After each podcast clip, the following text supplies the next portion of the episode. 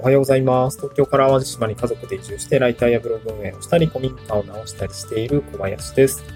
今日は、ちょっと、地域おこし協力隊の話をしたいなと思います。興味がある方もいらっしゃるのかなとは思うんですけども、え地域おこし協力隊の制度ですね、総務省の方で、まあ、管轄をしている制度なんですけども、ま、地方創生の文脈が大きいですかね。うんで、この地域おこし協力隊に僕もなって2年半ぐらいなんですけども、まあその固定給をいただきつつも、えー、まあ割と自由な時間が多いというか、まあそうですね、まあ自治体にも完全に運用が任されちゃってるので、自治体によるんですけども、うーん、まあ雇用型だったり委託型だったり、僕の場合は個人事業主として委託型なので、えー他に別に仕事もやってもいいし、まあ別にどういうややり方で進めていっても別にまあ問題ないというか、そういう感じなんですね。で、その中で、まあ、地域おこし協力隊というお仕事を選択をして、地方に移住しつつ新しいことに挑戦をしていく。まあ自分のやりたいことだったり、その地域が求めていることが合致していれば、まあそうですね、カフェを開いたりとか、古民家で、まあ何かこう拠点作りをしたりとか、えー古民家経営、古民家経営じゃない、古民家宿の経営だったりとか、なんかそういうものをですね、あのーやったりするんですよね。うん。まあ、で、できるというか、まあ、そういうのがあったりします。あとは農業だったりとか、まあ、一次産業とかも多いですし、漁業とか、あとは観光系も多いですかね。うん。えー、観光の、観光業に関するツアー作り、ツアー作りというか、まあ、イベント作りとか、えー仕組み作りとか、まあ、本当に旅行者の方だったりとか、な内側の観光協会の内側に入っていって、こう、地域全体の観光を回していくようなお手伝いをするみたいなお仕事が結構あったりします。で、今日は、まあ、そういう地域おこし協力隊に興味がある方向けに、まあなんかじゃあ今から何か準備できることはないのかなっていう時にですね、まあ、なんかあると便利な資格みたいな、あの、日本人好きですね、こういう話。なんか、資格取っておいたら最強みたいな ところあるのかなと思うんですけど、まあまあ、資格の、資格、資格の、資格取ったらなんか変わるのかって言われると、まあ、変わんない部分もあったりするし、まあ、あの、僕の場合は必要に駆られて資格は取るようにしてるんですけど、というのも、まあなんか、うんと、専有、専有業務資格っていうんですかね。まあ、それがないと、資格、その資格がないと、えー仕事ができない問題については、まあ、取らざるを得ないので、えー取ってます。で、今日その取った資格の中で、これは実際に地域おこし協力隊の活動として、あの、取っといてよかったなというものがありますので、まあちょっとこれから、うん、地域おこし協力隊、ちょ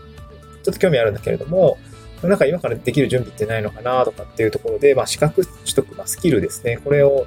つけていくとか、まあ専有業務資格であれば、その、やりたいことの準備をしておくっていう意味合いで、えー、まあ何か参考になるんじゃないかなと思って、今日3つほど資格ご紹介をしたいなと思います。で、1つが、えっ、と、えっとね、食品衛生管理者ですね。食品衛生管理者。で2つ目が電気工事士。電気工事士。で、3つ目が、あの、これ最近、あの、資格の挑戦をしたんですけども、えー旅行業ですね。旅行業務取扱管理者ですね。まあ、総合でも国内でも地域限定でもいいんですけども、まあ、ちょっと総合だと結構難易度高いんで、えーあれですけど、まあ、この3つちょっとご紹介をしたいなと思います。で、一つは食品衛生管理者ですね。まあ、よく飲食店で、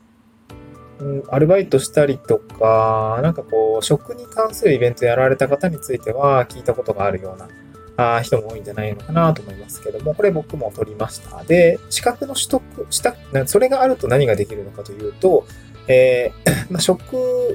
まあ、飲食店で普通に飲食店開業できますね。飲食店開業できる。あの、施設要件と、まあ、あの、まあ、主任者要件っていうんですかね。えー、まあ、設備の、調理設備とか、まあ、衛生上のね、あの、設備、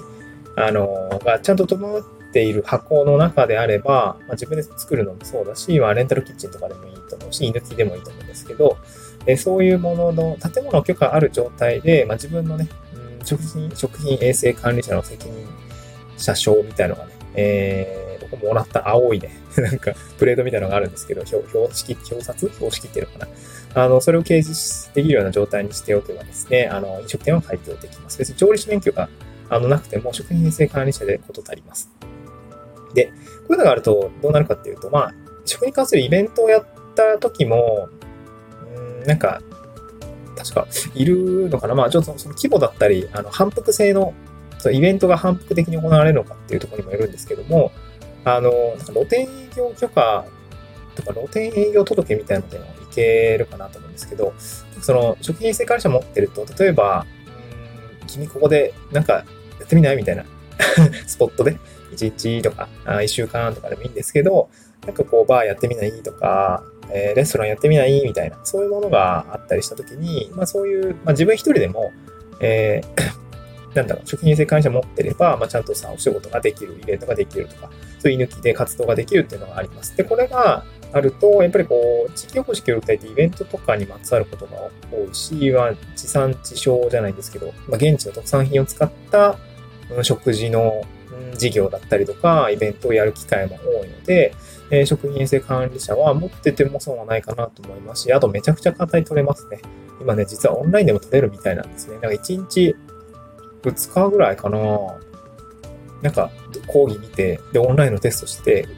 OK みたいな、そんなんありみたいな 感じはあるんだけど、まあ実際僕は、えー、最寄りの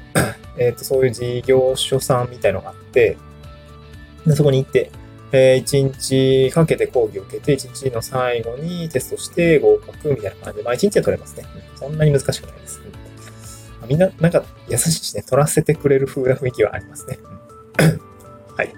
で、二つ目が電気工事士で、これ、電気工事士ですね。これは一気にハードルが上がります。僕の場合は第二種電気工事士というものを取りました。で、電気工事士があると何ができるかっていうと、自分でコンセント付け替えとかできたりとか、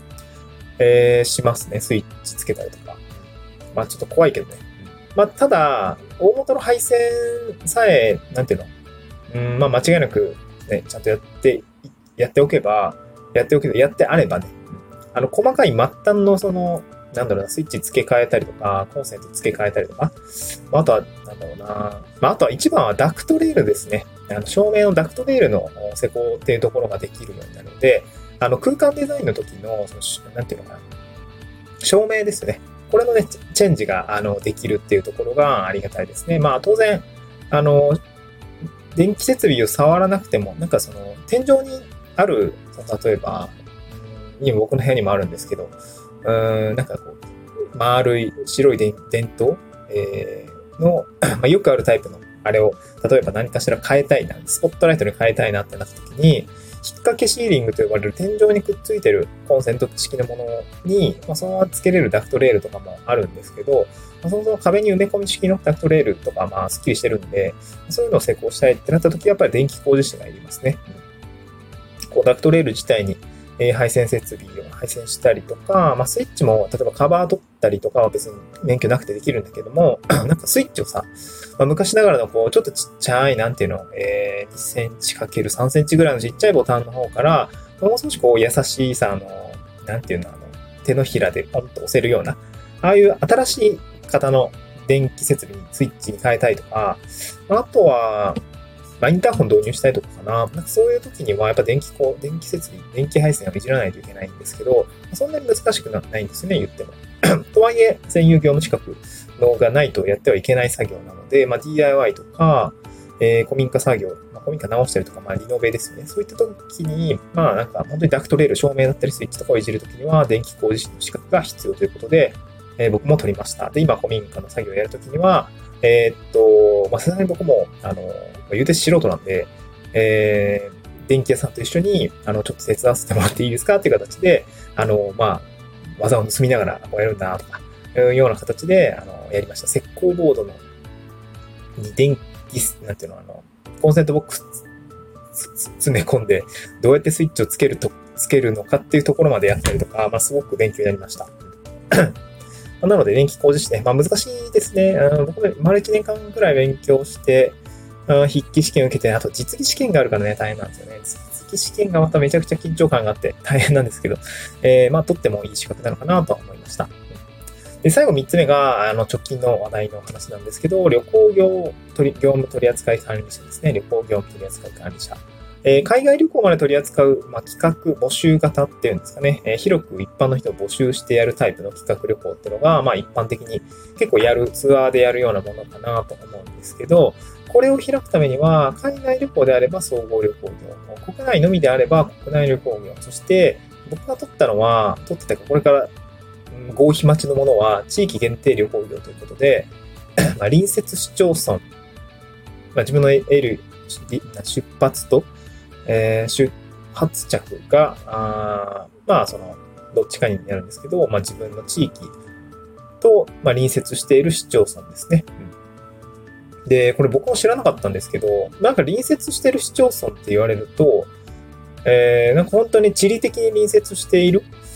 ものだけなのかなと思ったんですけど、よくよく調べてみると違く、ちょっと違くて、あの、公共交通機関が隣接、直行便で隣接していれば、それはそれで、ね、認められるみたいなんでね。うん。なんか驚きました。で、僕、淡路島の真ん中の洲本市ってところに住んでるんですけど、隣接市町村はどこかと言われると、まあ、淡路市と、あ、上の神戸寄りの淡路市というところと、下の、えー、南の南淡路市という、まあちょっと挟まれちゃってるんですけどね。うん。これ、これ淡路市とかだったらお隣の神戸からでも行けるし、明石市からも来れるっていうような感じなんですよね。で、まあ地理的に言うと隣接市町村だから、なんかちょっとあんまり、なんか美味しくないんじゃないかなって思ったんですけど、えー、っと、実は、うーん、まあ、これ僕も最近したんですけど、さっき言った直行便ですよね。直行便で繋がれているものは隣接都市として、あの、まあ、認められるような。途中で、あの、なんていうの？降りれないけどね。そういうのがあったりします。で、淡路島のすごいところは、うんとね、なんかね、いろいろ直行便出てるんですよ。京都だったり、大阪だったり。東京はなかったと思うんだけど、東京からバスが結構しんどいからね。で、で淡路島って、まあ、言うたら関西圏ですね。えー、大阪、京都ぐらいだったら全然問題ないと思思っていて、っていうことはそこは隣接都市、隣接市町村になりますので、そこからのえツアー顧客っていうのを募集できるんですよね。まあ、関西圏が入ってれば全く問題ないかなと思っていて、まあ、結局関西からしかあんま人来ないんで そういう方たちに向けてツアー販売ができるということですね。ツアーを組んで、えー、バス手配したりとか、なんていうのかな、うんまあ、えー、オプショナルツアーとかですね、自分の地域で、まあ、農家さんと、えー、飲食店とタッグを組んで、えー、この地域をじっくりこうアテンドつけて、あのー、ご案内する飲食も込み、えー、体験料も込みみたいな感じで、えー、パッケージとして売ることができるというような感じなんですよね。うん、こういうことができるのが旅行業なので、まあ、地域おこし協力隊ってよくまあ農家さんだったりとか飲食店とか、あ、とは自分の地域を盛り上げようみたいな形で、まあ、アサインされることが結構あったりするんですけども、まあ、そうなった時に、じゃあ具体的に人を呼び込むっていうことになった時にね、まあ、単発のイベントとかも、まあ、結構やったりもするんだけれども、えー、まあ、何かしらのこう公共交通機関をさ、手配しないといけないじゃないですか。まあ、一般来てねとかはまあ普通なんだけど、それをツアーとして売れるっていうことになると、やっぱできることはぐっと広がるし、うん地域おこし協力隊として、多分他の協力隊と協力してね、なんかやったりとかすることもできるわけなので、まあ、その、まあ、こう、えー、交通系、交通サービスだったりとか、宿泊業の手配、宿泊場所の手配っていうのもまるっとね、込み込みでパッケージとして売るっていうことができますので、まあ、こういう資格があると、えー、皆さんの、まあ、地域で活動するときには、何かこう、まあ、打ちとし、打ち手としてすごくこう幅が広がるので、この資格もあの取っておくといいんじゃないのかな。まあ、実際お金が生まれるようなえ、経済活動につながるのかなというふうに思いました。まあ、僕もちょっとこれから取って具体的にどういうふうに運用できるかっていうのはちょっと実験をしていきたいなと思うんですけど、まあ、ちょっと合否をね、待って、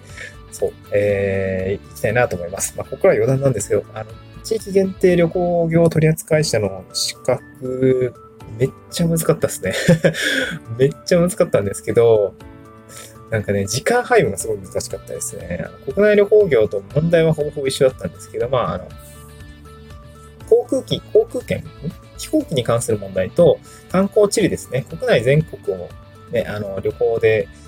ツアーパッケージ組むわけじゃないので、ないので全国の観光地理っていう、まあ、非常に幅の広い問題は免除されてるんですけど、それで言ってもやっぱ時間なかったですね。もうなんか、3つ分野があって、えー、関係法令と、えー、旅行業約款と、まあ、あとは、なんだっけ、えー、国内旅行実務という形で、まあ、JR の運賃計算したりとか、あのフェリーの運賃計算したりするんですけど、それはまた難しいんですよね。で、あんまり落とせない。各分野で60点以上取らないといけないので、あんまり落とせなくて、ああ、振動とか思いながら全然時間なくて。うん、でもやっぱ受けてる旅行、受けてる受験者層的にはね、結構年配の方も多かったりとか、3、4、50代も多かったな。あと若い子もいました、なんか。中学生ぐらいかな。小学生なのかな？ちょっとわかんないけど、めちゃ若い子もいて、なんかすごい幅の広い資格なんだなとは思いましたね。まあ、そういった人たちが、ね、資格を取って何かしらこう、まあ、オプショナルツアーを考えたりとか、地域でのツアーを考えているんだろうなってことを考えると、まあ、非常に需要の高い資格なんだなというふうには感じたので、ま、なんか僕も資格が取れたらですね、無事。うん、ちょっと手応えはあんまないんですけど。まあ、多分大丈夫だと思うんだけどな、うん、なんかね、回答速報で資格の内容を取ったときに、国内、約款と法律は多分大丈夫。えー80点以上取れてたと思うんだけど、国内旅行実も結構もう、あと1問落としたらおしまいみたいな感じなので、すごいドキドキですね。